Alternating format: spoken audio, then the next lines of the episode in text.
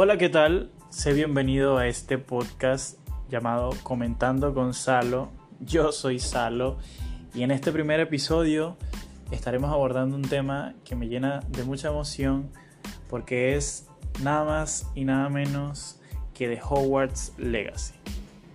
Este maravilloso R P G que por fin se ha confirmado y del cual he hecho tanto seguimiento exactamente desde el año dos mil dieciocho. Lo descubrí exactamente un día de ocio, navegando en internet, exactamente en YouTube, veo la miniatura de un video que me llamó mucho la atención, el cual obviamente no dudé en cliquear. Pensé que era un fan-made, pero al reproducirse el video encuentro detallar que no es un fan-made. O sea, el video presentaba un muy buen desarrollo y contaba con lo que se veía. Era bastante presupuesto para producir aquello. Obviamente me di cuenta de dónde estaba situado e inmediatamente entendí que era Hogwarts. Este gameplay eh, se ha hecho muy famoso y en aquel entonces se conocía como Hogwarts The Dark Legacy. Ahora es bien conocido y confirmado como Hogwarts Legacy, a secas. Una de las cosas que podíamos detallar en aquel gameplay era la personalización de nuestro personaje. Podíamos ver el gran comedor, podíamos ver alguna batalla con un dragón y un troll, si no mal me equivoco. Estábamos explorando por allí algunos lugares que no conocí en el momento, no entendí en el momento. Y todo se veía muy pulido, a pesar de que le faltaba todavía muchísimo más desarrollo. Pero bueno, para nuestra suerte, hace cinco días exactamente en el evento de PlayStation, donde PlayStation pues, presentó su quinta consola, la PlayStation cinco, se confirmaron muchos juegos, entre ellos Hogwarts Legacy. PlayStation nos brindó lo que es exactamente una preview del juego. No nos dio un gameplay, no. Nos dio una preview en la que podemos observar un montón de cosas que enseguida estaré comentando. Quiero empezar comentando algo muy importante y que me llena de mucha emoción, y es que este juego no está relacionado de ninguna manera con Harry Potter. Hogwarts Legacy realmente, por lo que se puede ver en la preview, toma referencias de los libros. No se basa exactamente en cómo se veía el castillo que produjo Warner con sus películas, sino que más bien toma eh, la libertad creativa para imaginar y construir a base de esa imaginación de los desarrolladores, pues eh, cómo ven ellos ciertos lugares del castillo. Quiero aclarar también que la escritora J K. Rowling no tiene nada que ver con el proceso creativo, no escribió la historia del juego, no tiene absolutamente nada que ver con este R P G. Este R P G maravilloso lo está desarrollando Avalanche Software y maravillosamente estaría viendo la luz en el año que viene, el año dos mil veintiuno. Estaría disponible obviamente en la PlayStation cinco, la Xbox Series X, S.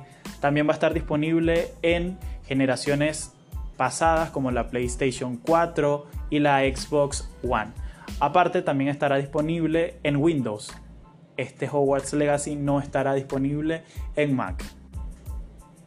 Como dije anteriormente, este Hogwarts Legacy no tiene nada que ver con Harry Potter porque exactamente se desarrolla en el año mil ochocientos, obviamente muchísimo antes de cualquier cosa relacionada con Harry Potter. Uno de los que más me llamó la atención fue el gran comedor porque se ve muy distinto, se ve mucho más espacioso, más iluminado, tiene algunas características y algunos detalles que de verdad se sienten y se ven diferentes.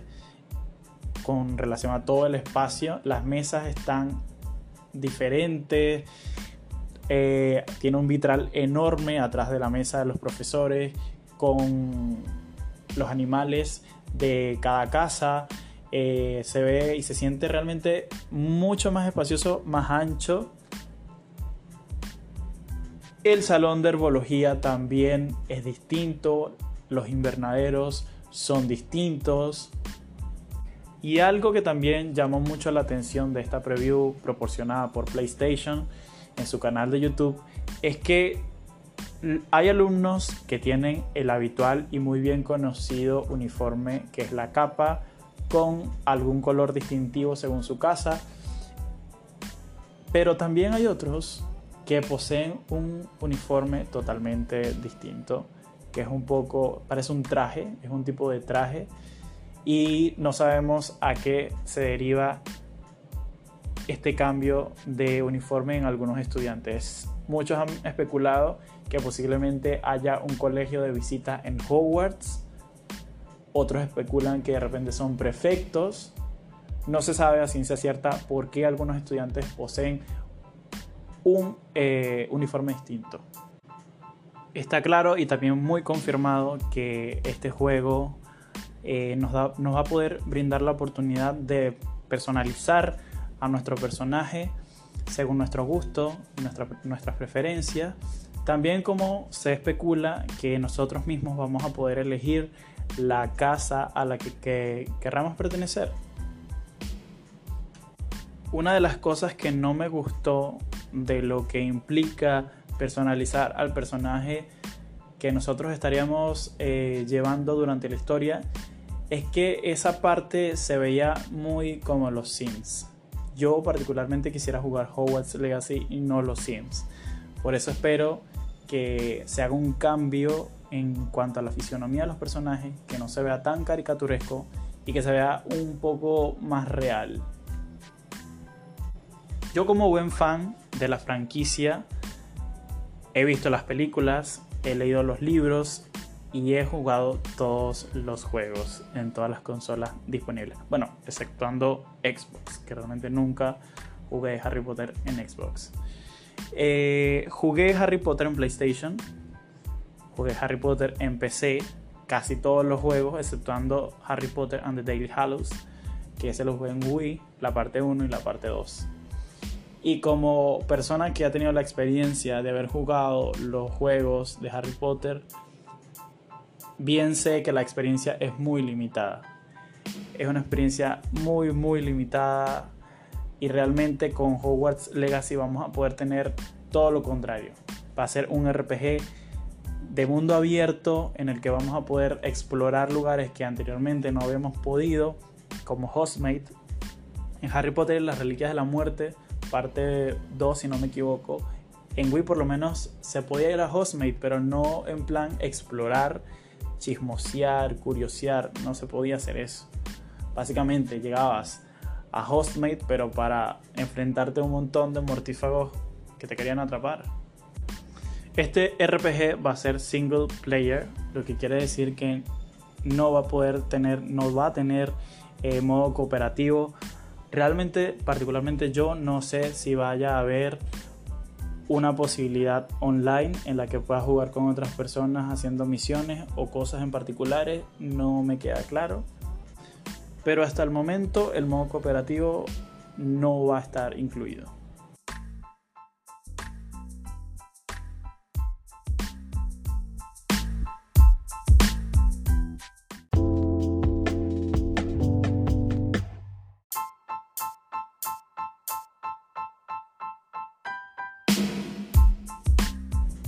Ahora bien, entrando en lo que vendría a ser la historia. Tenemos muy pocos datos sobre el juego, porque PlayStation, repito, brindó una preview y sin mucho más detalles. La historia, en cuanto a la historia, sabemos que este juego está ambientado en los años mil ochocientos, pero nada más. Como dije anteriormente, mucho antes que existiese Harry Potter. Hay muchos rumores de que en este juego vamos a poder cambiar un poco el rumbo de la historia con nuestras acciones, con nuestras decisiones. Lo que quiere decir que no es una historia real y cien por ciento trazada, sino que vamos a poder eh, desviarla un poco. Muchos rumores también apuntan de que uno como jugador va a poder elegir, este, aparte de su aspecto físico, su casa, también vamos a poder elegir eh, si queremos estar de, en un bando oscuro o vamos a estar ligados un poco más con la justicia, por esa onda.